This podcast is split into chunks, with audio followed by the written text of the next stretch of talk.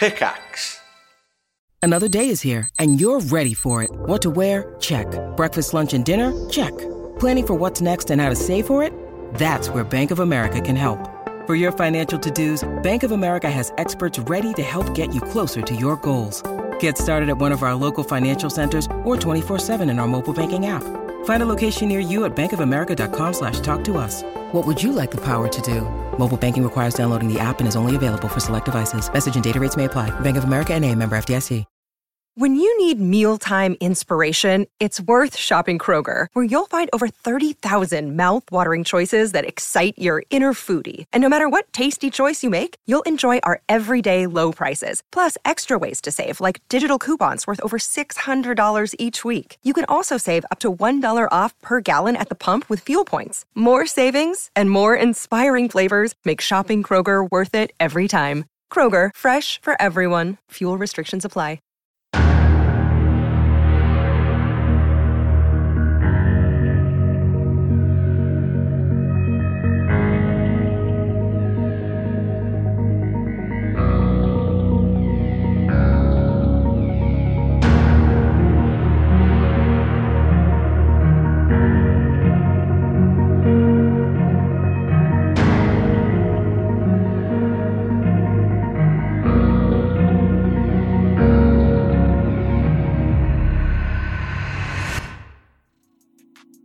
Want to see our very own lovely Jet Chambers, aka Vince, throw on some incredibly short shorts and film a D&D themed workout series called Sweat with Jet alongside IRL Sebastian and Xander? Well, we are less than 10 patrons away from officially seeing Sweat with Jet, and it is the perfect way to stay in shape from the comfort of your own home. Not really, we're not licensed physical trainers, we're just here to have some fun and make some goofy videos. But like, they'll still be decent workouts if you want to do them for your New Year's resolution. So head on over to patreon.com slash castparty to become an official part of our cast and crew ad free episodes, exclusive behind the scenes info, hilarious monthly one shots, and so much more. While you're there, be sure to join our community Discord. Over on our Discord, we host live listening parties with all of us for every single cast party and Fables episode, community driven D&D games, live streams, hangouts, game nights, and so much more. Patreon.com slash cast party.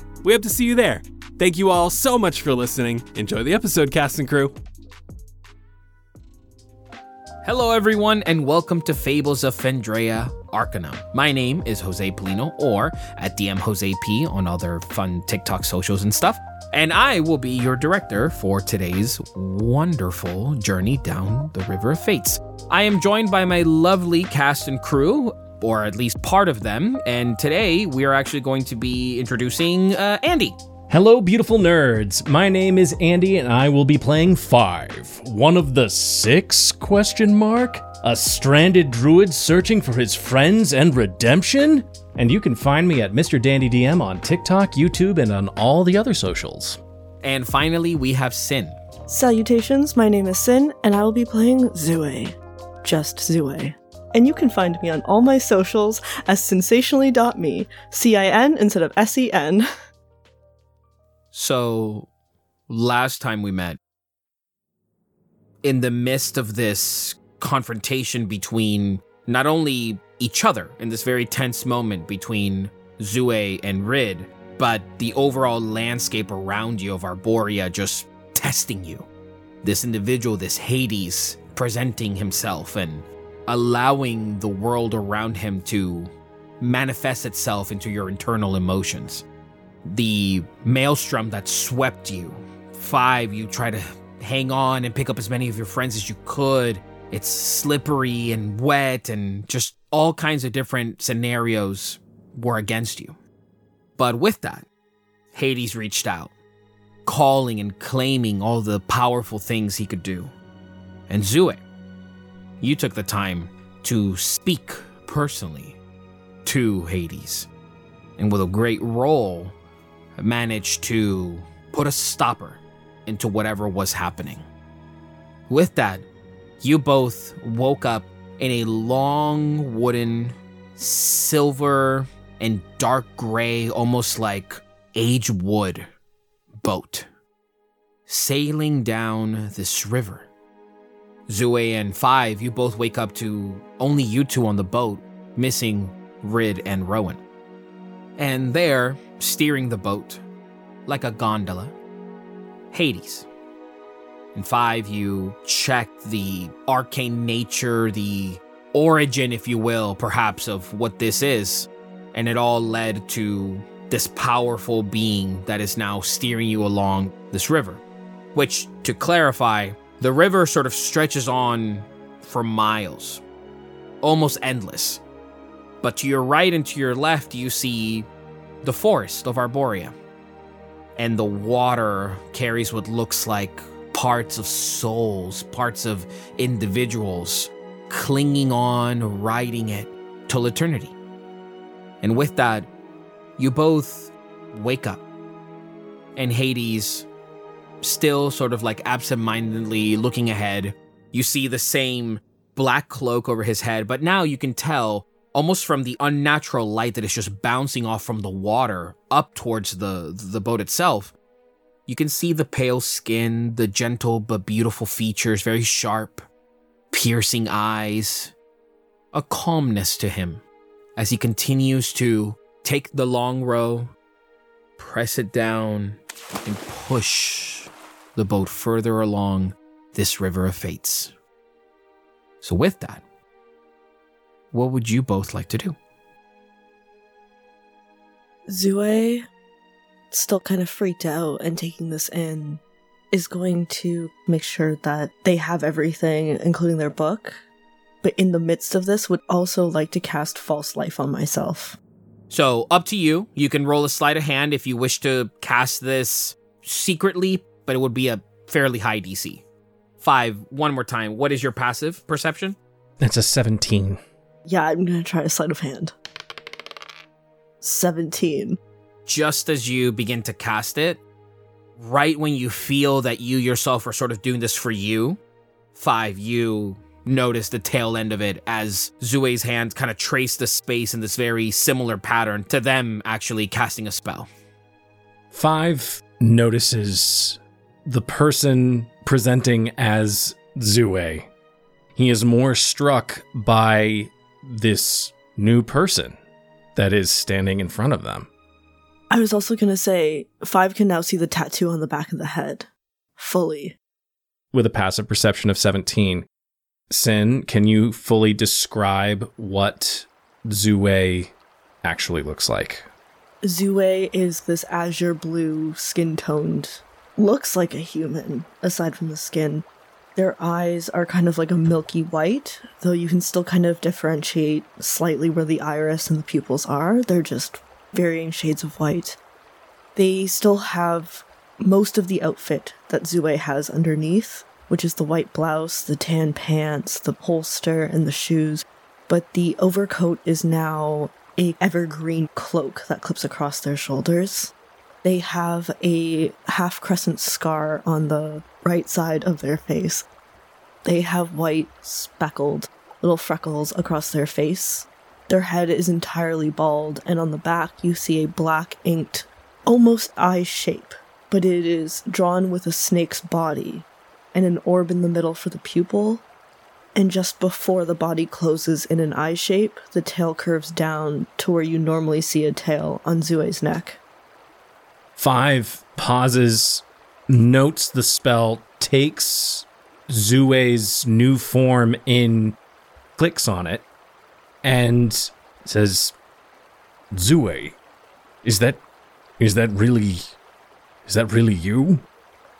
Well, this is awkward. I was just starting to get used to the pink hair. I mean, I could always bring the pink hair back. Can you? Because I'm not entirely sure if our magic fully works in this place. I can say that our magic works, but my abilities to change my appearance don't necessarily rely on magic the same way my other spells do. Explain. You know how you can kind of just change your form? Yes. And my understanding is it's somewhat innate to you. That is correct. It is also the same feeling for me. I can't change into everything, but if I've seen someone, I can change into them. Five is just sort of recalling very vague pieces of history and, and knowledge that reference the changeling race. It is very vague and he, he doesn't understand everything. But in this moment, there's a shared history in that both Zue and Five change to suit their environment, to, to adapt. And so in this moment, Five just very gently pats Zue on the shoulders. Well, it is a pleasure to finally meet you. It's a pleasure to meet you. I didn't think we'd get this far. Five is not known for jokes at all or humor, but in this moment, it's sort of like there is an irony in what he's saying.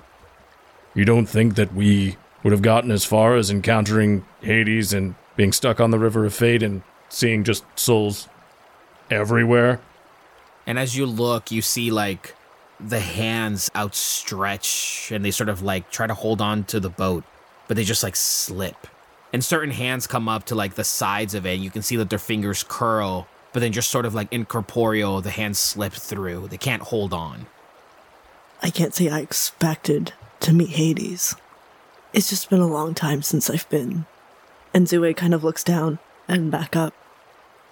Me, when I meet people, I'm curious. Why hide it? Why did you feel it was necessary to hide your true form with with us, with with Rowan and and with Rid? you see when Rid's name comes up, there's like a slight bit more guilt on Zue's face. It's easier that way. It makes goodbyes a lot easier. Five just nods. As he says Rowan and Rid, he also becomes contemplative in this moment, realizing that he has no idea where they are. As you both sort of like sit there and are having this conversation, you watch as the individual, Hades, takes the long sort of staff and row and places it on the inside of the boat and then takes a seat. And as he does, you watch as he kind of like relaxes himself on the side of the boat, takes a hand, and just runs it through the water. And you watch that as his fingers, the, the sort of like beautiful, well maintained porcelain white skin of a hand, when it touches the water, the water glows in this vibrant white and blue. And he just runs his hand and looks over to you both. I can definitely say it is a pleasure to meet both of you. And he looks at you, Five. He eyes you down from top to bottom. You seem like someone that this place looks around. Empty, hollow noises echoing. This place doesn't suit you. Now, you, on the other hand, looks at you, Zue. I feel like perhaps you belong. Am I wrong? Hearing Hades direct his attention at Zue in that way with those words, his mind instinctively he goes back through the different times that he has been in combat where Zue has been in it with him, and he always knows that he is in front of Zue. And so in this moment, he doesn't step in front, but steps just off to the side, putting himself just slightly between Hades and Zue. Oh, no, no, no, no. You mistake me. I am more concerned about you, Five, than I am about this broken creature. Concerned. Yes, you seem like you have directions to follow. You have certain. What's the word he used? Protocols. You're on a path. Self righteous may that be. But you know where you want your. Do we say adventure to end? You said they. Who is they? Him, of course. You turn around And there on the shore, a good distance away, what looks like the silhouette of Seven, just standing perfectly still, just on the shore, into the foggy, gray forest that lies everywhere around you. Five. His mind is working so hard right now, trying to piece everything together. Seeing Seven on the shore and hearing Hades talk about him this way and how he doesn't have a place here. And seeing what the majority of the population of this area looks like and what they are. Are you saying that I don't have a soul for you to latch onto? You watch as Hades contemplates the question. Do you feel that you have one? Five looks in the distance at Seven, seeing Seven is on the shore. It honestly, in this moment, makes him think about his entire existence. He is a created being, created by the Gnome Masters of Burndarum. He is a kind of life, but not in the way that Zue is, and not in the way that Rowan is, and not in the way that Rid is, even. It makes him feel sad. My friend, and Zue pauses at the word friend, wasn't part of the deal when I agreed to make a deal with you. Five has just as much of a soul as any of us, but the deal is between you and I. He sort of like grins and looks to you, just completely breaking eye contact with Five and coming to you and going, Oh, I know. But I want to see. I want him to show me whether that precious life that is inside of him was created or if it was forged. And you watch at that moment, from the distance, you hear these mechanisms and gears turning as Seven, the eyes turn on, and from the shore, sort of like come to life and look around at the shore. You take notice of this, Five, but Zue, having just been talking to Hades, in that moment, vanishes. And the boat continues heading closer and closer to Seven. As you continue riding along, you watch as Seven is kind of like trying to make out from the dense fog what's coming his way. But you can see it. You recognize immediately, uh, Five. The, the, the eyes themselves glow enough that they pierce the thickness of the fog. And the entire structure, the cape, the, the, the stature of Seven is just, he, he's there. You feel as the boat itself gets slower and the speed of it decreases as you now notice that hands, multiple, are trying to hold on to the boat. And even though they can't find purchase and hang on tight, it is creating this effect of slowing down. Closer and closer until you actually stop right at the foot of Seven by the shore. Five saw Seven disintegrate in front of him. He knows what he saw. Seeing his brother once again in his true form, he realizes something is off. Is it possible for me to roll a perception check to see if I can figure out if there is something about Seven's eyes specifically? Since you're going specific, go with investigation. 18. You're looking at your brother before you, but immaculate. All pieces connected, no dents, scrapes, bruises. Everything about him is just how you remember him back at home. Until you get to the eyes. What do you remember Seven's eyes being like? Seven's eyes are the brightest parts about Seven. They are gold. Seven is a is was built for stealth, reconnaissance, and was used basically to scout the mountains around Burndarum. That was how Seven and Six and Five sort of bonded, as they would go on these these really impressive like walkabouts and these hikes through the mountains in Burndarum. But Seven was always very easy to hide, except for the most noticeable thing, which were his golden eyes. And sure enough, when you look wanting to find that familiarity between that, you just see essentially almost what looks like silver overtaking what would be gold, but there's like a slight smoky effect that actually comes out from his eyes upward. And you watch a seven lean down into the boat where you're both still at, and he says, I want to show you something in the voice of Hades. Why? Why take his form? Why don't you just leave him alone? He's gone. Five reaches into his pouch and brings out Seven's Validite. He's no longer there. I have Seven now. This is not really him. It's not. But you love your brother, don't you? Five contemplates that question, thinks about his relationship with Rowan, thinks about his relationship with Rid and with Zue, thinks about Zue and Rid, and what different types of affections and loves might look like in this moment. Yes. Yes, I do. You watch as the eyes, and from the blue they turn gold. hey, Five. As Seven looks to you, do you remember what your protocol is? My protocol.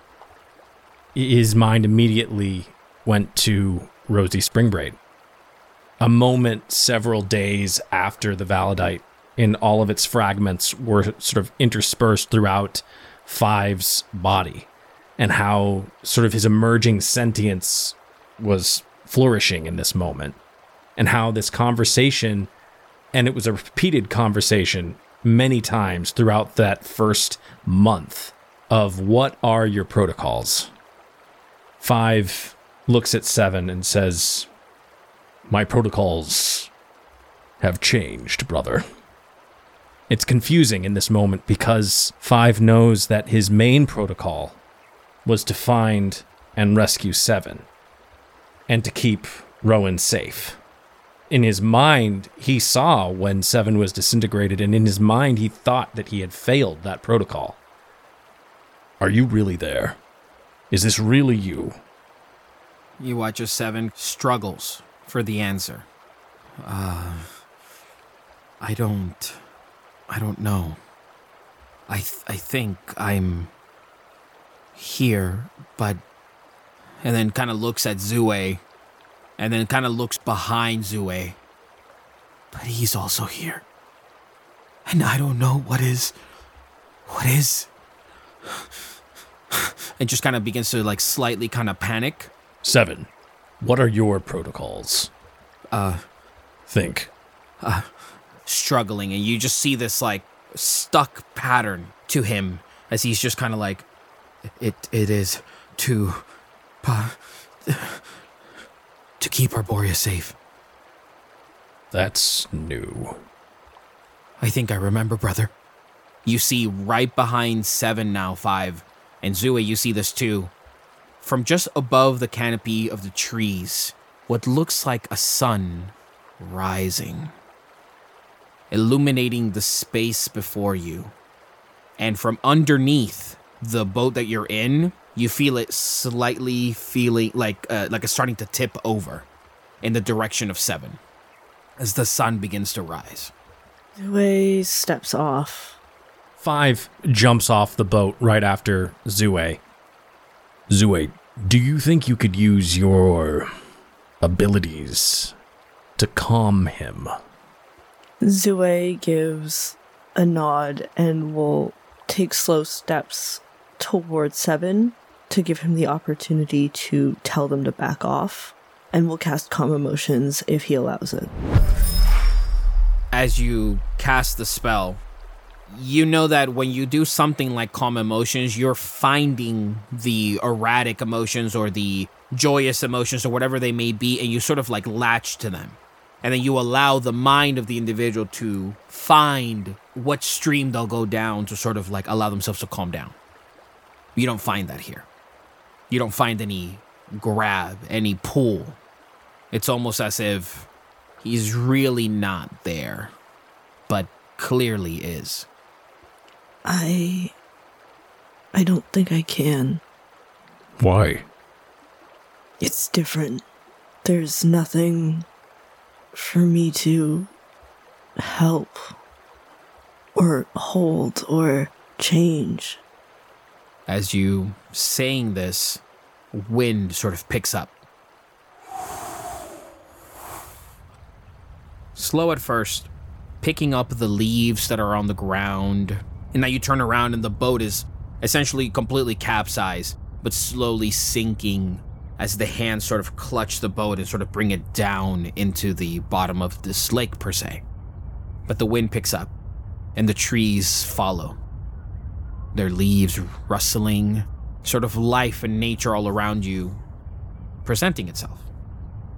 And then, five, just as you see the sun rising through the canopy and beginning to hit your eyes, would you look directly at the sun? Or would you wince? Would you close your eyes? What, what would five do? He does not in this moment stare directly into the sun. He raises his hand and just shields his eyes. But in this moment, he realizes that this is the first time that they're actually seeing a sun in a long time. Like, there's been light, but we haven't actually seen a sun. As you bring your hand up to sort of shield you from the sun, underneath you, almost like your hand wiping it away, you see that same familiar docks and metal buildings and the mountain of Brandarium. And now you see it as almost like the trees in front of you leave, and Zue, you almost see what looks like shimmering fireflies sort of rising through like a curtain, raising the trees and presenting a whole new land before the two of you. And you see it there Brandarium. Home. And you watch a seven turn around. We're home, brother. Come on, let's go. And begins to run into the city. Five watches Seven turn and run. He feels the full weight of Zue's words that there's nothing for her to grab onto. He feels in this moment almost a an emotional feeling similar to the physical feeling of being dragged underwater, just like they were almost a few moments ago. And he just feels this immense sadness, realizing that his brother's not there. His brother's dead. His brother's gone. Zue, thank you for trying. Do you see a city? And he points in the direction of Brandarium. Zue turns her head. I do. Is this, like Seven said, your home? It was. I don't think this is real, though. He's not real. I don't see how this could be real. I didn't say that he wasn't real. If this is a place of souls, that could have been his. Five looks down at Zue again and just clicks on their face. His eyes do the blink. Zue, shall we go on this path together? Of course. I was rash earlier when I said I was mad at you all. I wouldn't abandon you. Five is completely surprised by her response. He looks down at Zue again and he says, Zue, I need to do something. You're not going to like it. I just. I need you to know that you can trust me. And I don't see another way of showing you. Please open your book. Zue opens their book and holds it out. Five very slowly just holds his hand open above the book and says, Please give me the paper I gave you. You see relief wash over Zue's face as they go to the page and tear it out and put it on your hand. Five is going to light it on fire. it burns to a crisp, and he lets the ashes fall onto the ground. A light blue flame instead of a traditional red. I couldn't be sure that you were to be trusted. This paper allowed me to look into your book. I haven't looked yet. All I've seen of your book was what was held open when Rid did the thing with the ink on your hand. I just need you to know that I. I trust you. And I hope that this gesture puts your mind a little more at ease about trusting me. You see, for a split second, anger flashes across Zue's face, a bit of confusion, and you see sadness as Zue takes a breath. Their face goes blank again. That's fair. I don't know if this will even change anything. Zue rips out the pages of five that they've written, nervously hands the pages to five, and you see their hand is shaking holding it. Five, with one hand beneath Zue's hand and the other above Zue's hand, just very gently, holds her hands together. You keep this. I trust you. I know that you wouldn't willingly hurt me.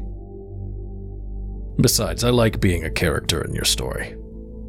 Zue gives a half hearted smile and puts it back. Speaking of trust, I think we should mark ourselves so we don't get tricked by illusions. They dip their finger in the ink and draw a little leaf of ink on their palm and holds the inked finger out for Five's hand. Five puts his hand out, accepting the, the ink marker. Zue ink paints with their finger a leaf also on Five's hand. Considering both of us can change forms, I figured this would be the smartest. No, this is a very good idea. I don't know what we'll see in there. I know that there's no possible way, given the fact that we were just in Arborea, that we could suddenly be transported all the way to Fendraeya. I mean, planar travel is a fickle thing. We can talk about it another time. I was always hoping that you'd give me a tour of your home. Well, depending on how real this place is, you're going to see some really strange stuff. Not all forged are like me, or seven for that matter. A lot of them are mindless automatons. They don't have a will of their own. That's why I'm desperate to find a new home, Zue. So that my people can be better than they are. But this will be educational nonetheless. And he nods his head towards the city. And he starts to walk towards it. You see before you basically what looks like docks on the water that lead to a large opening in a mountain, littered with large buildings made out of both wood and metal and stone, all comprising the inside of this hollowed out mountain. Beautifully well organized districts, all leading from one to the other. And you can see it from the distance as the sun now, beautiful and bright in the sky, illuminates the space before you. You both even feel the warmth of the sun for the first time since you begun this journey. And you hear the sound of children. Little gnome children running and laughing. And you turn to your right and they're running in your direction, almost like playing a game amongst themselves and they're running and they sort of do that thing where they cross paths with you and some of them bump into you. Oh, excuse me, sorry. and they are laughing and joyously running around. By the time you turn around, you are in the city. You're within the brick streets, the lanterns lit up amongst the streets and the buildings full of people in life. People outside with small carts selling fruits and discussing amongst one another topics and, and joyously laughing, and you smell foods coming out of certain homes. This this is a very much well lived in place. And then I'll say, Zue, make a perception check for me. Two? as you're sort of looking, and now you guys are in this hollowed space within the mountain, full of these vibrant districts. The sun, the rays come into this opening as well, which is this perfect design, this merriment of both nature and creativity. Zue, you're sort of distracted by it all. So much so that five, you hear the sounds of six making their way down the street, and so they are carrying what looks like logs of just massive trees on their shoulder. And as they do, you hear them say, Morning, five! Good morning, Six. And from behind you, you hear, Morning, six. And you turn around and you see yourself, nodding back to six. Can they see us? Can they? I I was gonna ask you, is that But that's me. yeah. That's me r- right there. and you watch as Seven stops right in between the two of you. Not necessarily invading your space, but in that general area as this past version or future version or this ethereal version of Five stands there as well. Get your head out of the clouds, boy, and come help me with this. So I'll ask you, Five, how would you respond to your brother in this situation? Immediately, you recognize it as the thing that Five does, where he he blinks his eyes on Six, carrying these massive logs, and he will transform into a massive snake. Start to manipulate this log and just sort of drag it along the ground with Six. And Zue, essentially what you're seeing is this forged individual creature, much more sort of like muscular, bigger pieces of metal that are very predominant. His size alone towers over five. And if there's any other elements that you wish to throw in there, five, please let me know. Six is a massive forged.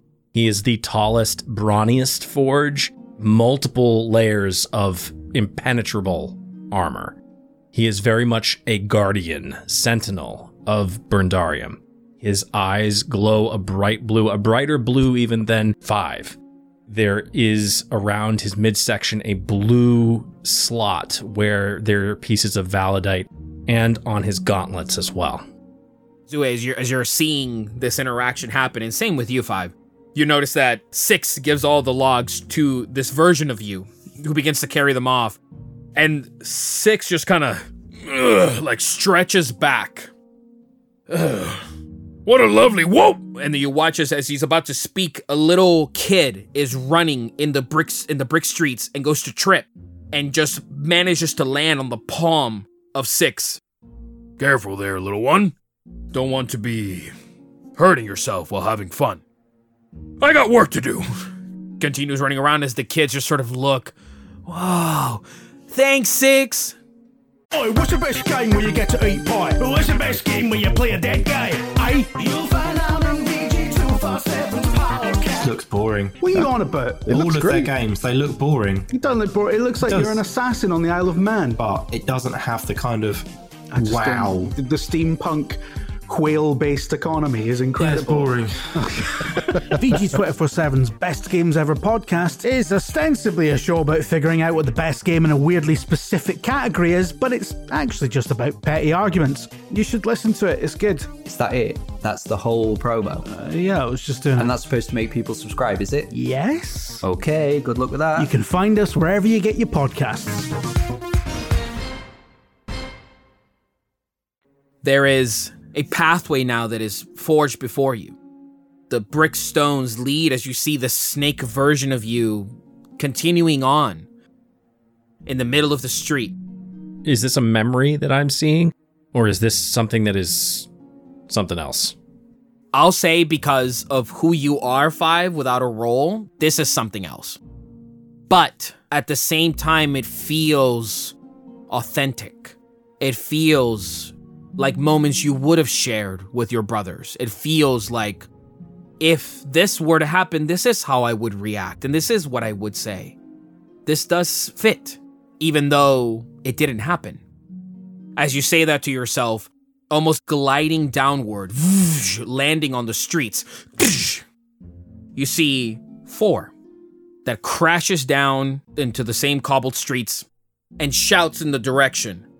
Six, when you're done, I need you to join me for something. I have a lot of work to do. Do I make myself clear?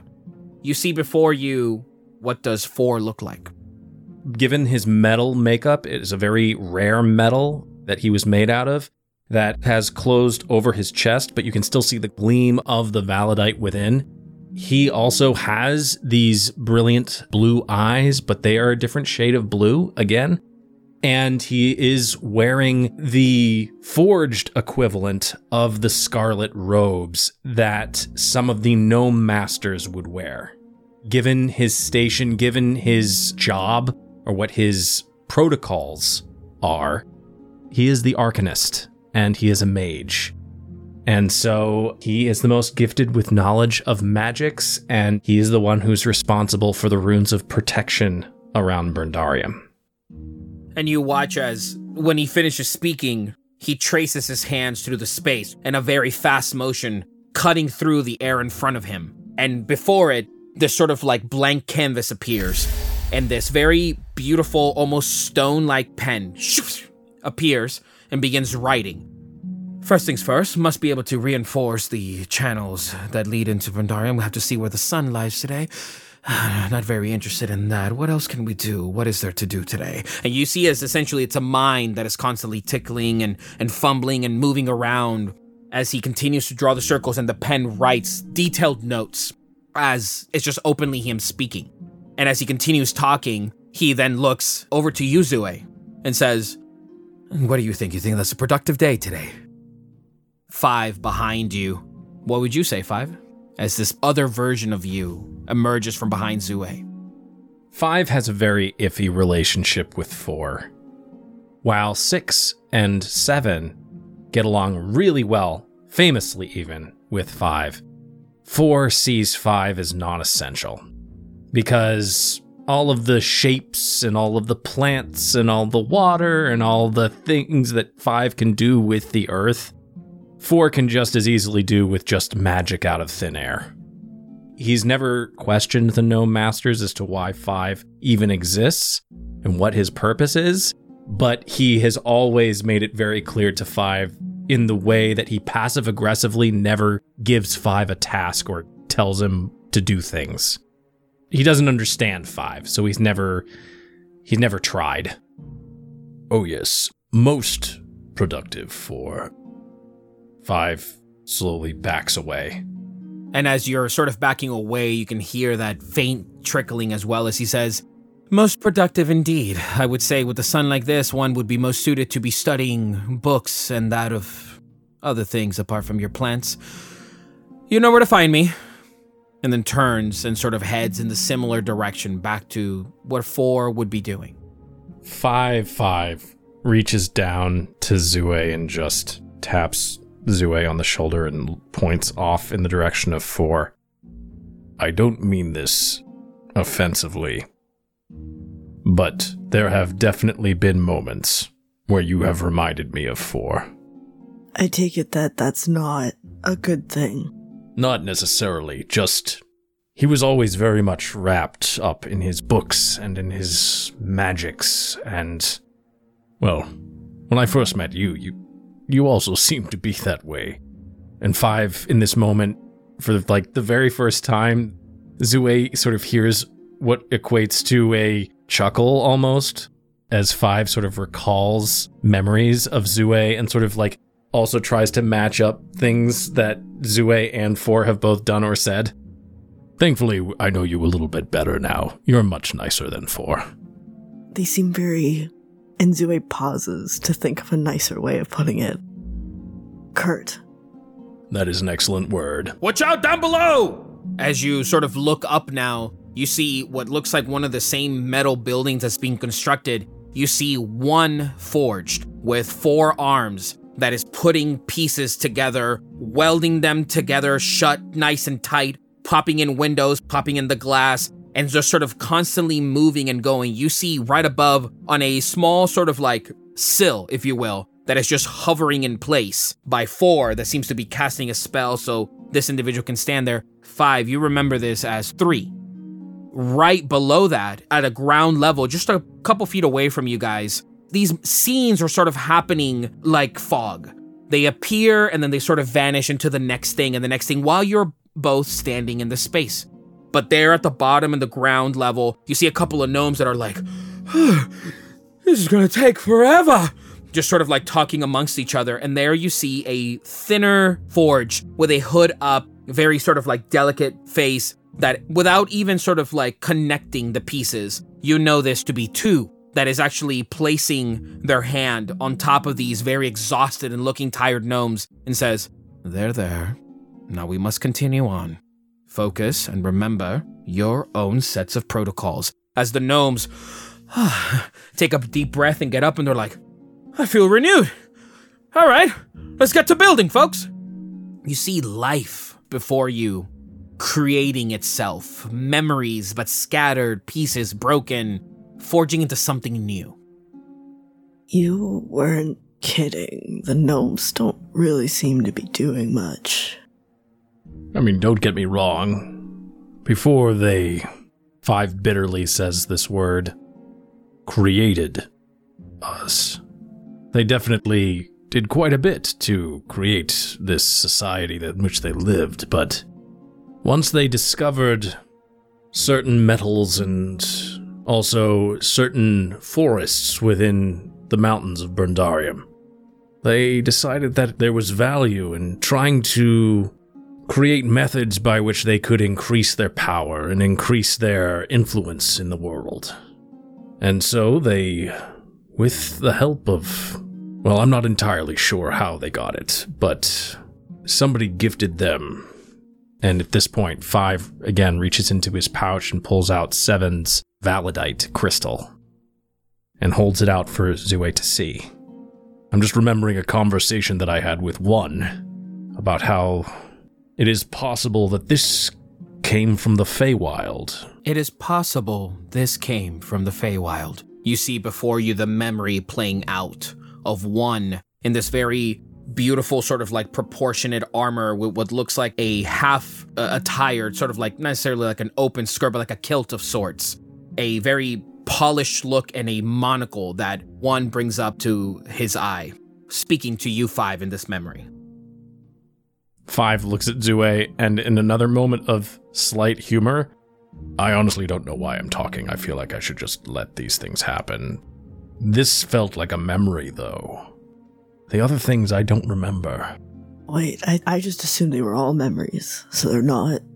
No, the thing with six was not a memory. It was something else. Seven was there. I'm here. You turn around and you see Seven. Now you're both in the docks, and Zue, you're a bit of a space away as amongst the water and the inlet between the, the mountain and the docks and the sea, Seven there speaks to you. I'm here. You can talk to me, brother. I mean, if we can't rely on each other, then what's the point of all of this? I struggle with purpose. What is all of this for? To just remain here? You recall now in a conversation that you had together. I, I wanna I wanna go. I wanna see it all. I want to see what's out there. What other pathways can I go down that'll fulfill me? Do you think we can be fulfilled, Five? Do you think we have the ability to find purpose outside of protocol? I. I don't know, Seven. I would like to think so. I hope so. Given everything that one has taught us about ourselves, about the gnomes and how we came into existence and I don't know, but I I like to think that there there is a purpose that we have beyond what we currently occupy with our protocols. Yeah. You watch as he's sort of looking out into the ever vast rest of the world known as Fendraeya.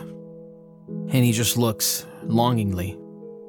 Yeah, I like to think so too. And you remember those golden eyes as you stare at him and he turns to you. So, why did you kill me? And the eyes revert back to that silver, and the gold fades away. as the ground beneath you begins to slightly rumble, and you hear off in the distance thunder, perhaps, lightning coming. But it's just the sun in the sky. Five immediately goes to Zue. Prior to that, while Zue's like eavesdropping, Zue also cast, after hearing that these weren't memories, detect magic to see what kind of magic this is. Zue, as you sort of like begin to feel yourself sketched out by the situation, and, and you look at Seven, who is looking directly at Five with those same piercing silver eyes and the slight bit of black smoke that emanates from them. And you cast the spell. At first, you're met with protecting abjuration. Then you're met with conjuration, producing things out of thin air, everything that you've been seeing. And then divination is the one that sort of clings to you more in this space.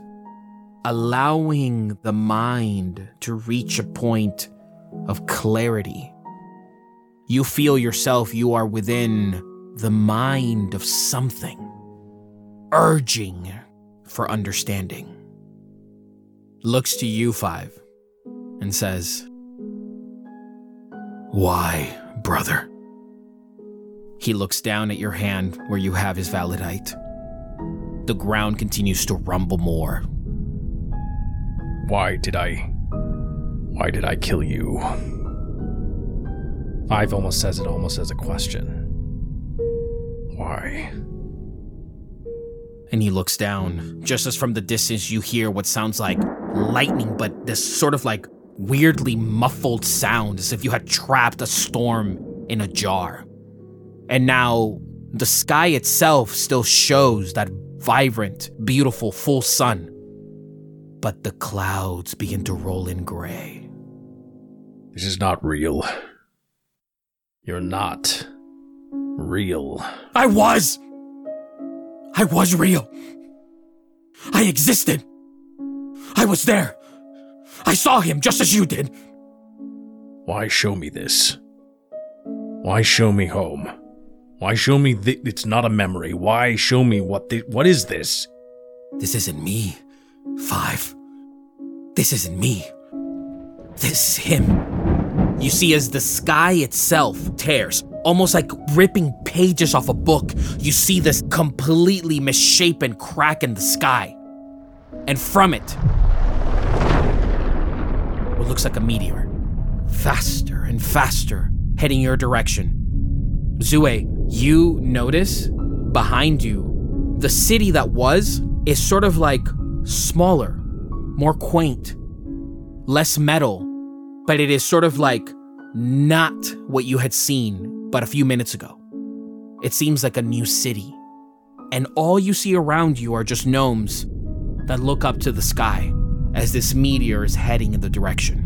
Rumbling closer and closer, you now see it. It's giving off this purple hue outside of it, met with vibrant red flames that just like a smoke signal coming down faster and faster until eventually crashes on the side of the mountain. And you watch as Seven looks to you and he says, Have you ever wondered what we are? What this motions to your hand really is? Five holds up the validite and looks at the meteor that has just crashed into the side of the mountain. So this was not a gift. Better, brother. It's fate.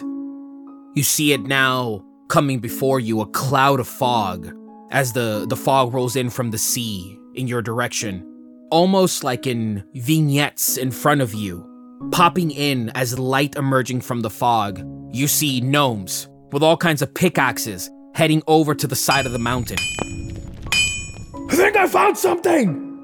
You watch as the mountain is now just a cavernous hole that goes deeper, and the gnomes have been digging for what could be days, months, even years. And they continue digging. Another vision appears before you as the fog rolls in.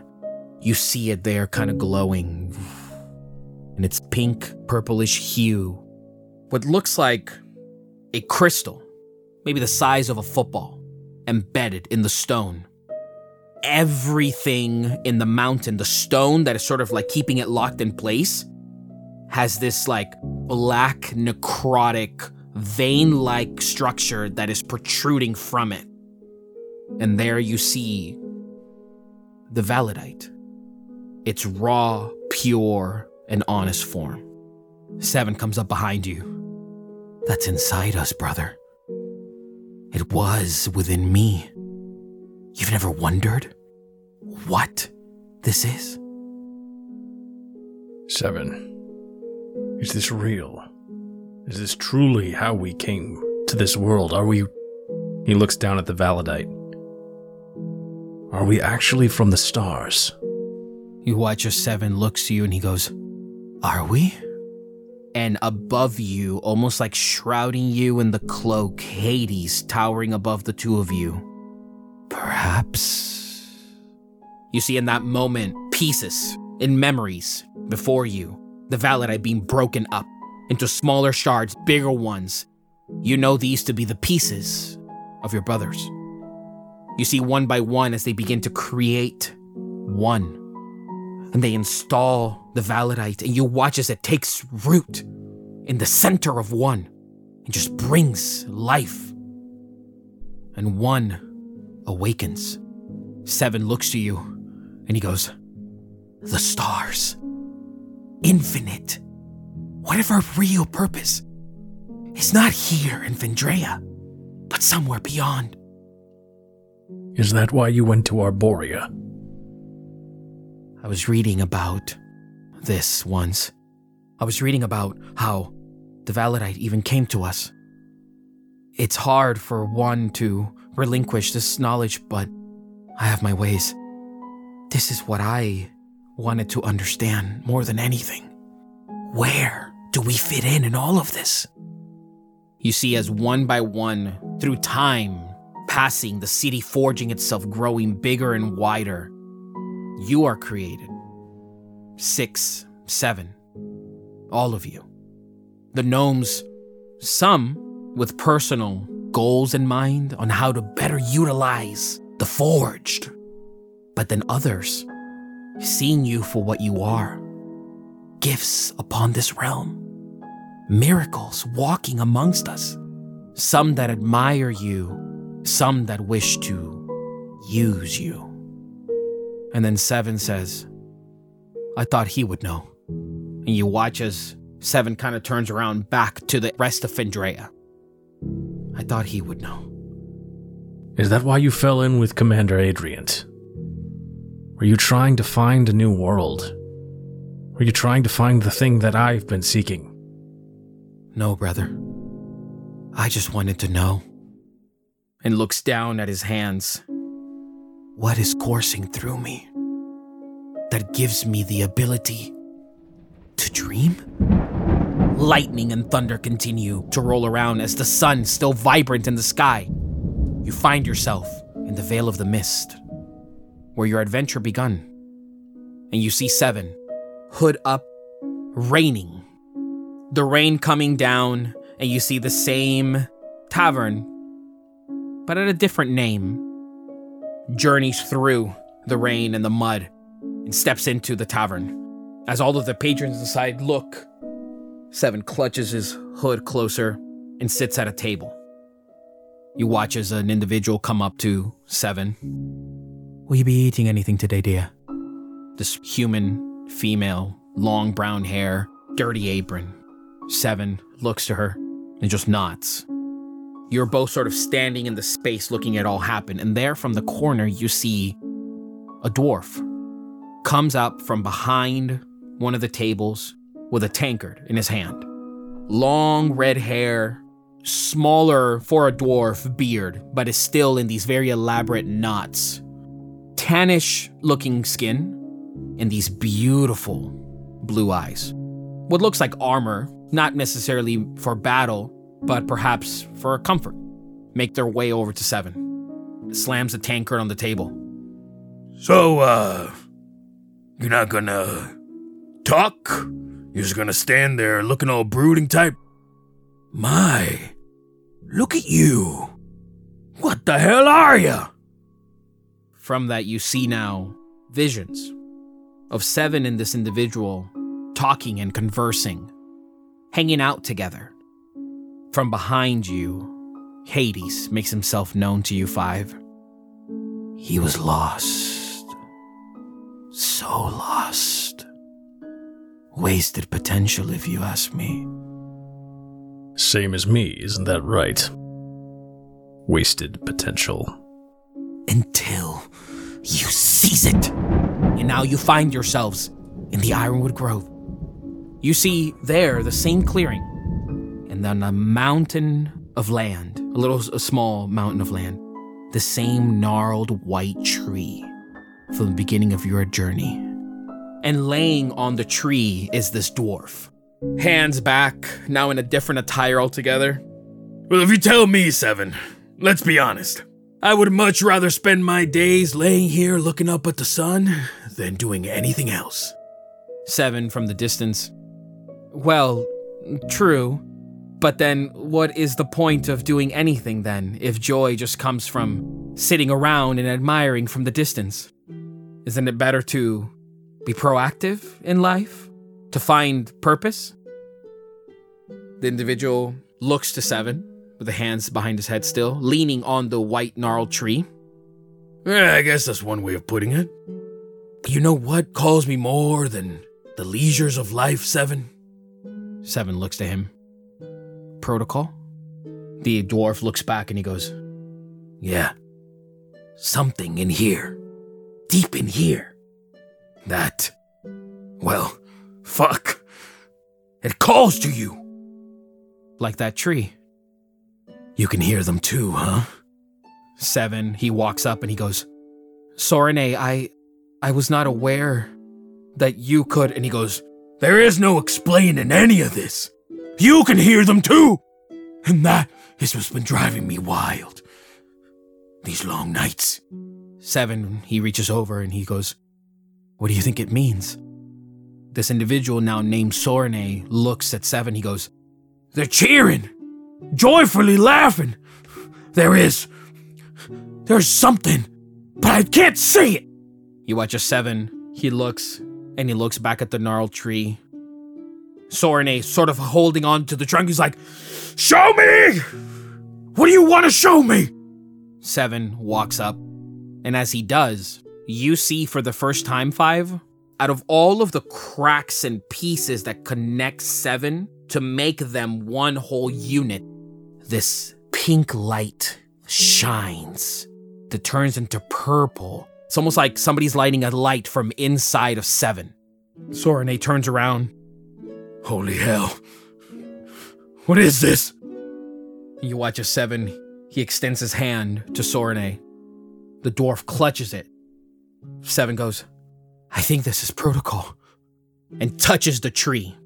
You watch as the tree spark with an energy, and the tree itself cracks. And from the gnarled sideways 90 degree angle tree, you now see the tree split open.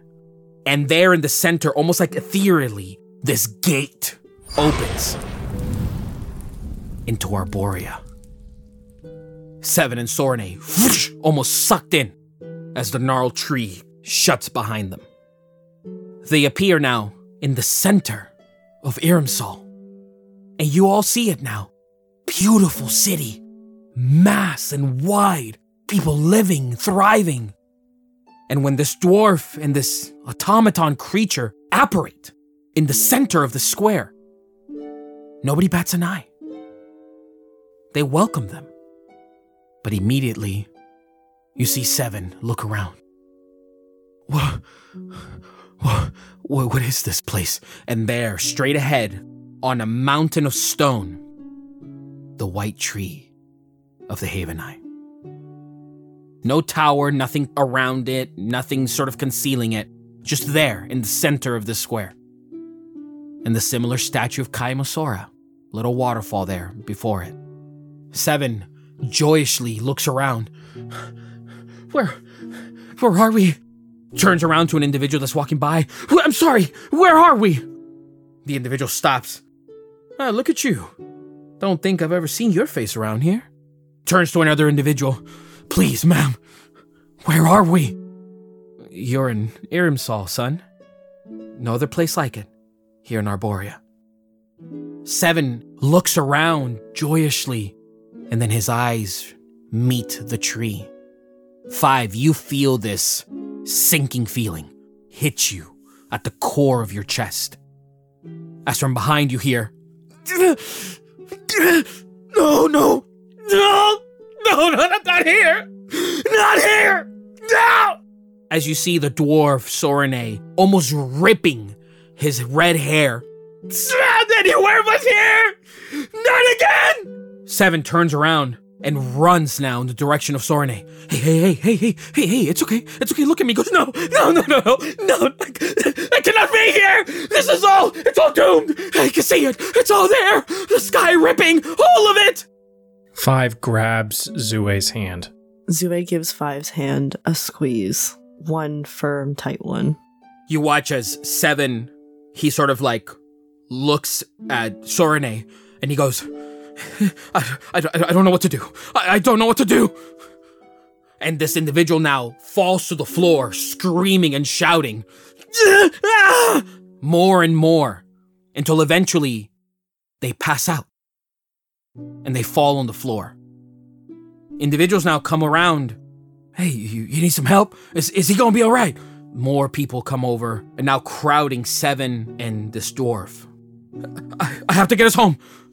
I have to get us home! You watch as everybody stops and looks. In unison, they carry the dwarf. And Seven sort of like, you know, not knowing who these individuals are, as it is again a mix of half giants and humans and tieflings, many tieflings, but also the occasional gnome and dwarf, and there's all kinds of races mixed in here. But they all unisonly pick up this dwarf and they begin to walk over to the tree. Zue sends Five a telepathic message. Do we stop them? Can we stop them? I don't think so. This feels like Seven's memories. We're in Seven's memories right now. Sorene is the name that he screamed at me. I thought it was Adrian, but I'm not sure. I thought Adrian fit in here somehow. Maybe this is how Seven found the way to Arborea and showed Adrian. There, by the tree, you see as everyone now sort of clusters around it in a massive circle around the tree, giving it a good 30 foot distance in between. And there from the crowd, Let me through. Let me through. Kaimasora appears. What, uh. What are you? Seven looks and he goes, I'm sorry. I, I, uh, I am, uh, one of the seven. I am a, a, a brother. I, I am a, a, I am, uh, and Kaimasora, he leans over and he goes, It's okay. It's okay. You're safe here. and he goes, my friend, he, uh, I don't know what's, what's happening with him. And you watch as Kaimasora look over at the dwarf. That is none of our making. And Seven goes, I'm sorry, we're, we're not from here. We have to return home. And Kaimasora says, If you wish to return home, you may use the Haven Eye. and you watch as Seven looks back and he goes, What? And then from the tree itself, almost seeping through like fine dust, speckles begin to emerge. And as they do, they begin to take shape, crystallizing into what looks like the Validite. One, two, three, four, five, six, seven, eight of them. Different colors now begin to rotate around the tree. Slowly. You watch as Kaimasora lean in and he looks at Seven and he goes, Tell me, where are you from? Seven says, uh, Bernarium, it's in Fendraeya. Oh, yes, the material plane. and he points over at the tree. And the tree, now, out of all of the gems, a single blue one comes forward. As it does, it hovers above Seven. And then Kaimasora looks at Seven. He goes, Call for home, son. call for it. You watch a seven sort of like extend his hand almost as if he's about to sheepishly touch the gem. Fendraeya! And you watch as the white tree split down the middle and this gate open up before it. Shooting out towards the sky, this beam of light pulsing. And there, as the sort of veil begins to present itself, you see the same mountain. You see home, you see Berndarium. Seven looks, and Kaimasora just kind of nods in the direction. Be safe. And Seven clutching Sorene. Uh, thank you. And he runs into the tree. And you watch as the tree absorb them, and then another blinding flash of light up to the sky. As it does, it feels like it's ripping the sky apart from behind the light as the light diminishes and the pulsing. The tree begins to form itself again, whole and pure. Behind the tree, Hades, peeking out his head to you both. Five is still holding Zue's hand and just like feeling shock at seeing Hades suddenly materialize from behind the Haven Eye. Squeezes their hand, not painfully tight, but definitely like, oh my god. Zue sends another telepathic message to Five. I know this is probably a lot, but out of curiosity, is anything happening to that leaf?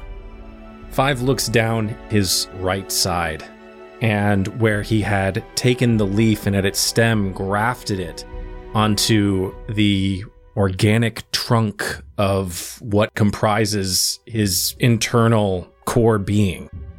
As a means of protecting part of the Haven Eye, but also Five just being a protector of nature and wanting to make the green things grow, is always trying to preserve the green life. Has anything grown? From the unified connection between your yourself and the stem of this leaf, it holds true and it hangs tight, almost as if it's just meant to be. But around the leaf, even in all of the interconnected sort of like veins within, like a bright diamond white light is just on the rim of it. Not necessarily flashing at you like a flashlight, but it's just emitting this glow.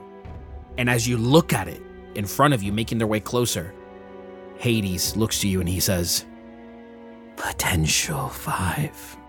Potential to do wonders. You find yourself back in the Ironwood Grove as Seven sort of like emerges and is coming off of a run, sprinting, arms empty. He's like, oh, whoa, whoa, uh! Turns around, and there in the middle of the ground, by the gnarled tree, you see not a dwarf, but you see a red tiefling. Beautiful, almost burgundy horns that come up to a fine point, upwards at a slight curve, and this very unkept but vibrant, long silver hair just there on the ground. And Seven, Sorene? And creeps in closer and closer to this individual who's just lying on the ground. Seven walks up to it, places his hand on his forehead, on his chest. Different attire altogether. It's like almost like a, a mix of common clothes. As Seven begins to sort of like feel around in a pocket, he produces the symbol of the Arcanum. As all of a sudden,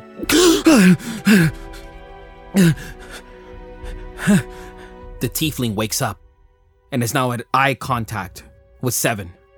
He looks to him and then looks back down at himself and begins trembling.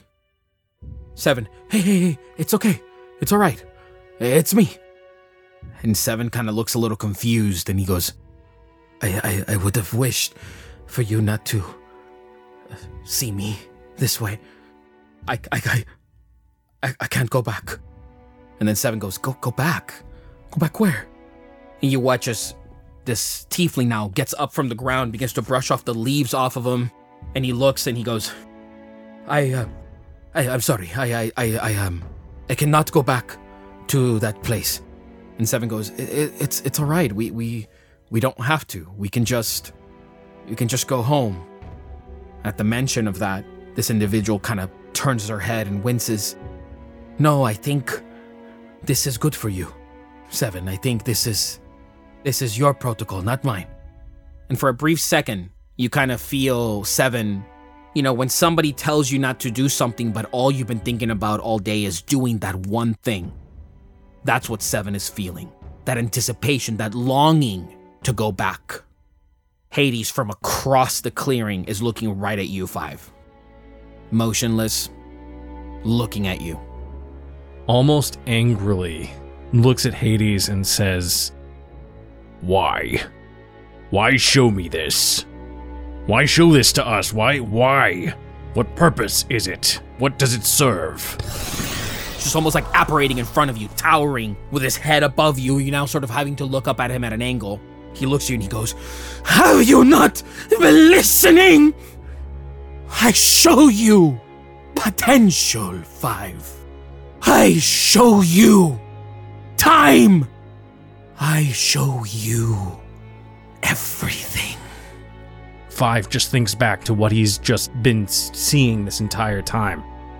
Are you telling me that the Forged, that we can open or activate portals between worlds? Is that what Seven did? He opened a portal to Arborea. I don't know about any ways in which your brother could have done this, but he did. Do you think your brother has that in him? Or do all of you have that in you? How interesting. What did the tree show you? Five. It showed me Seven. And then you remember in that vision where the tree showed you seven, the tree showed you seven clutching the crystal, a bluish looking crystal. And then Hades says, Never trust what Yggdrasil will show you. It is purpose and only purpose is preservation of all remaining branches to every plane in existence. It chooses what it wants you to see, and it wanted you to see something. In that minute, you hear, coming from the distance, So, is this the entryway you were talking about? and you see Commander Adrian come forward, now with seven at his side and a group of maybe five other individuals. And Seven goes, "Yeah, this is this is how we got there." And Commander Adrian, he almost like a like a tick, polishes the emblem of the Arcanum. Very well. After you, then, Seven. All right. And he extends his hand to like grab Commander Adrian's. And Commander Adrian, you watch as he kind of disgustedly looks at his hand. But Seven doesn't notice that. Seven is only focusing on the tree. And then Commander Adrian just extends his hand out without even looking and grabs Seven. As you see that, the rest of the members of the Arcanum grab on to Commander Adrian, forming a chain. As Seven goes, All right. And they all vanish. There, you now see a series of images. You see the tree, you see the members of the Arcanum, and you see the same gems. And you see slowly as Kaimasora invites them in. Welcome. Yes, absolutely. You mean to do research, you mean to project our purpose onto this world, far and above, reaching the likes of everyone and everything. I share in the sentiment, Commander Adrian. I do. And you watch Commander Adrian goes, Good, good. Then you would be I'll I'll say you would approve of us to study this Yggdrasil a little closer. And then you watch as Kaimasora says, You may call it as you wish, its true name, or the Haven Eye as the people of Irimsal call it. Very well. Everyone, begin your research. And you watch as the members of the Arcanum sort of like creep around the gems that are floating around the white tree. In that, as they're watching, you sort of hear voices around you. But look, Seven! If we only harness the power of what this is, And you watch as Seven goes, We can't! We don't understand any of this. Whatever flows through it is flowing within me. And and I and I don't know what it means. Then touch the tree. You watch a seven walk up to the tree without touching one of the floating gems. He places his hand on it. Nothing, no gate, nothing opens. And then Commander Adrian says, You are scattered! You are but a fragment of the true essence. No, but I I I am I'm special. I, I You're nothing, Seven. You're but a waste of time! You now listen as you're watching a series of memories. A tower being constructed around the tree. And you see as individuals sort of like begin to question it, but Kaimasora is trying to ease their confusion and he says, No, this is good. Keep the tree safe. Allow the portal to be able to share with everyone. That is what Commander Adrian wishes for all of us, and I trust in him. Seven goes up and he says, Look, Kaimasora, I Paragon of whatever the fuck you're called. I don't mean to go against your rule, but you can't trust Adrian. And you watch as Kaimasora look back and he says, Seven, it's at this point it's it's too late what you speak of. This could destroy us. And Seven says, I, I don't know what he intends to do with any of this, but you have to leave. More and more members of the Arcanum begin to arrive at Arborea as the tower is being constructed. You see, as they pull these gems and begin to study them, but as much as they try to get them away as far from the tree, they sort of like magnets come back to the tree and continue to float around it. But then you see before you Adrian walking up towards the tree. And he walks up and he goes, Enough of this, old man! You will let me pass. And you watch as Kaimasora, he stands in front of the tree and he goes, No, you will not. You have let your foul cluster of individuals pass through unchecked, and you will not let the Arcanum explore this. Pathetic. Adrian raises a hand. He watches a wall of stone form itself around Kaimasora and the gems continue to glow around the tree. Adrian says, Very well then. If I don't have your permission, I'll just do whatever I want. And he touches one of the gems. You watch as the gem, the light fades from it. And as it does, all of the other gems stop rotating. The tower now sort of constructed above you. You see the white tree begin to glow as all of a sudden it cracks towards the center as it did before. And Adrian's holding onto the gem, and you now see as Adrian's hand is vibrating with energy. And he looks at it. Show me! Kaimasora screams, Seven! Somebody! Please! As all of the sudden, one by one, the gems begin to sort of turn from their pattern, float like asteroids. In not a circular fashion, but now almost free. A Seven, he rolls up, and he stands behind Adrian. He goes, Adrian, you don't know what you're doing. And then Adrian turns around and he goes, Oh, I do. And he continues holding on as all of a sudden one of the gems shoot up towards the sky. It cracks through the sky itself almost like glass and vanishes. As another one shoots off in a northern direction towards the sky. And all of these are passing through the tower, breaking it in the process, bursting through, as Commander Adrian is still holding onto one of them and you see as Adrian is holding on, it's that same blue gem that is just kind of now slightly revealing its color and pulsing as it's sort of trying to get away from Adrian, but he is holding on tight and he places both hands on it. And he screams again, Show me! And the portal begins to sort of like flicker. And as it does, Seven comes up and he places his hand on the crystal itself. And both of them now begin to hold on to it. Five is looking around at the crowd at the Arcanum people. Specifically, he's looking for one tiefling in particular.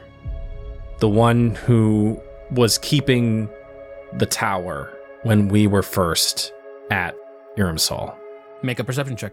Zue is looking at Hades, if he's still there. Oh, he is. 21.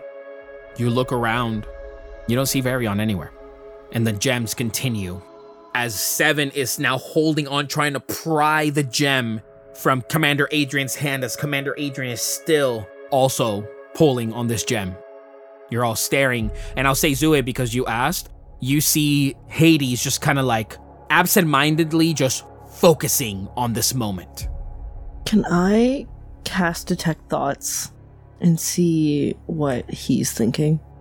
I'll say because he is so fixated in this, it succeeds. And you hear, Yes, and this is how we were stripped from home. This is how we came. It all makes sense. I can see it. Potential. As all of a sudden, in that moment, from the portal and the crack of the tree itself, this gray smoke begins to seep in. As it does, Seven looks back and Commander Adrian, sort of like bewildered, and he looks at Seven, and all of a sudden, Commander Adrian, let's go. And as he lets go of the gem, Seven clutches the gem and decks Commander Adrian in the head in the face. Commander Adrian goes down, and as he does, you now see the gem that he's holding, the the wall of stone that was surrounding Kaimasora, come down. As Kaimasora, what is happening? And Seven goes, I don't know. And he's holding onto the gem. Kaimasora says, Give it to me. Seven hands it over to Kaimasora. Kaimasora places it up, and from the smoke, the sort of like almost like changing of channels, you're seeing all different kinds of places and settings that are appearing before you in this misty screen that is created when the tree splits apart. And all of a sudden, Kaimasora stretches out his hand towards the city as it all begins to rumble and slowly buildings begin to fall down, houses begin to crack, as all of a sudden a gray sky begins to emerge. Kaimasora looks up. Everyone, with me! And you now see as Kaimasora stands in front of the tree and he says, Please, just get us out. And as he does, you see what looks like a desert. Kaimasora, he looks over. He says, Now! As the rows of individuals begin to run inside. But you see as others kind of stand and they look at Kaimasora, not the tieflings. The tieflings keep running into the space, into the desert. But everyone else stops. That's not home for us, Kai! It's not home! And Kaimasora, he goes, It's the only way! And the individuals kind of stop, some clutching families, individuals, the elderly. Kai, this, we don't know what it is. Kaimasora, you see as the portal begins to fade. A couple of tieflings, as they're running, they stop, almost like met by a wall, and they begin to touch it. Kaimasora turns around again as the force of it just becomes full of life again, and more tieflings begin to run in. You remember this place. This is where you found Kaimasora, in Fendraeya. And they run as all of a sudden the energy begins to trickle out. And you see as Saro, the most muscular looking son of Kaimasora, is looking at him from the portal and he goes, Father, please, come with us. And then Kaimasora turns to him and he goes, What if we can't find him again? And Saro looks at him and he goes, Come now! As Kaimasora gets distracted by Seven, Kaimasora hands Seven the gem. Seven holds it as the energy begins to slightly trickle. Kaimasora gets pulled in by his son, and the connection breaks. And you watch as the tree begins to vibrate and the entire land around you begins to be almost like in an earthquake as the sky you hear it tearing itself and slowly almost like coming into view like the moon you see another plane of existence emerging into the atmosphere through this crack into Arborea. And there, sure enough, black plumes of smoke.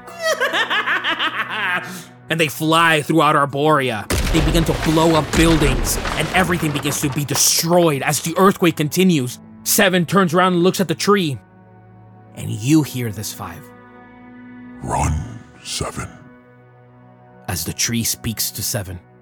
Seven turns around to the tree and begins to run into the forest.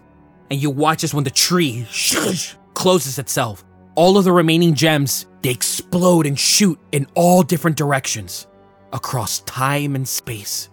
And there at the top of the tree, what looks like the crystal that Seven is holding, but almost like an image, emerge from the top of the tree and go up like a beacon, brighter and brighter and brighter as the hags they fly back towards the tower and now begin to circle this light emanating brightly, and the light shoots off in another direction entirely, away from Seven.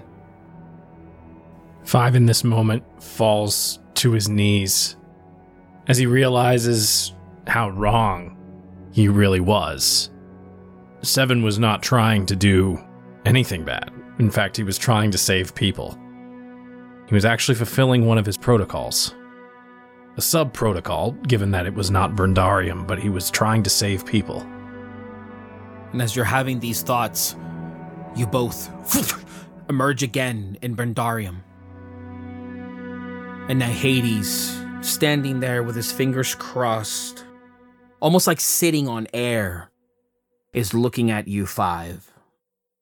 What is your protocol? Five.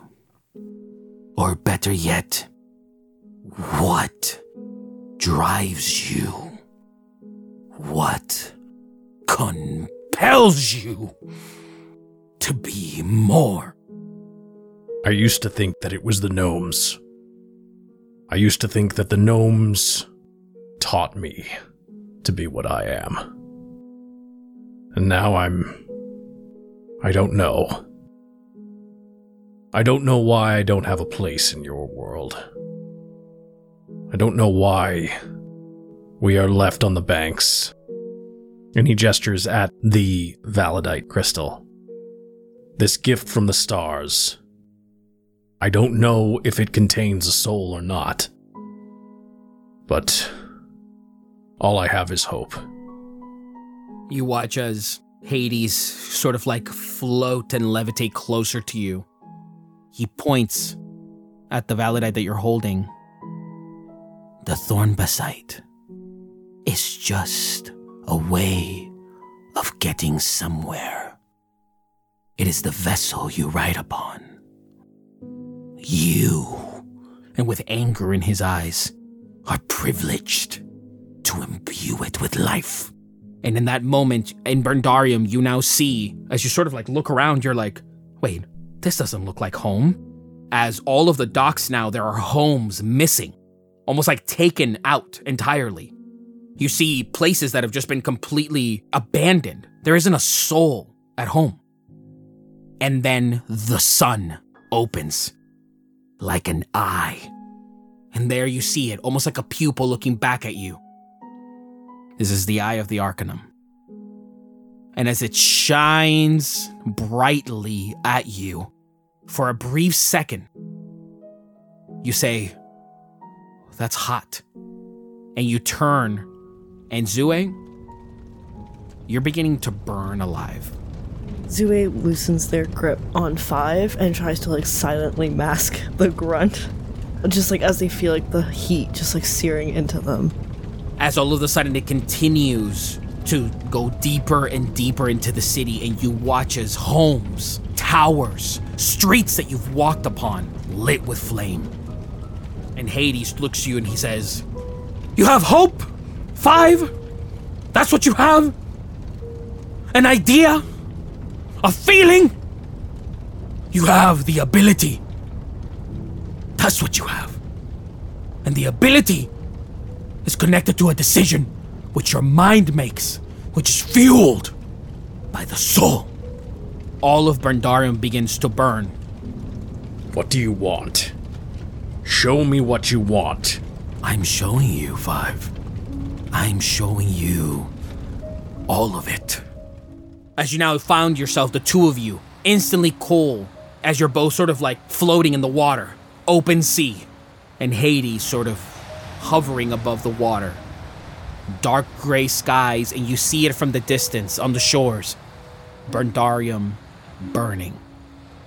Five looks around desperately to see if there's any sign of the forged being there, whether it's his brothers and sister or if it's the gnomes themselves. Make a perception check for me. 24. Treading water, you look around. Nothing. It's just open water. And you sort of panic. It's just the two of you, alone, treading water. Hades is gone. And you continue to look around until from the distance, You see, like a barge, S- something. You hear voices. You can't make out what it is, as it almost looks like a light is pointing its way in your direction. Whether this is real or not, knowing that Zue can drown, Five immediately starts to pull them along in the water as he's just like sort of lifeguarding, trying to get to the barge. You continue swimming to the barge, and as you do, you can't really make out the details, but it looks like there's individuals on it. It looks like gnomes. And then you kind of hear from the distance, All right, everyone, get away! the same voice of six. But then it mixes in, it almost like like a frequency. It goes from All right, everyone, get inside. Stay away from the open sea. all of a sudden it turns into Turn away from the open sea. Everyone! Just individual voices you can't make out. Are you hearing six? Are you hearing somebody else? But the light gets closer as the barge gets further and further away. I'm not getting closer to it. You're not, but you're getting closer to the light. Five, I don't know if that boat's real. Do you see the light? Yeah, should we head there? Without answering, Five begins to, again, holding Zue, begins to swim as fast as he can go. And sure enough, you do, and the light gets closer and closer until it begins to just hover over you. You can't make out its shape because you can't look at it for too long because it's way too bright. But it is there, just kind of floating in front of you. As Hades appears on the other side of it, and now you sort of see the light shining on the pitch black cloak as he sort of like stretches out his hands, presenting them to you. Well, it's too late to turn back now. I'm going for it, Zue. Five reaches out to touch the light. Like lightning and thunder and the sound of ripping through the very fabric of reality, this high pitched winding noise. You appear on the shores again, with Hades waiting on the boat.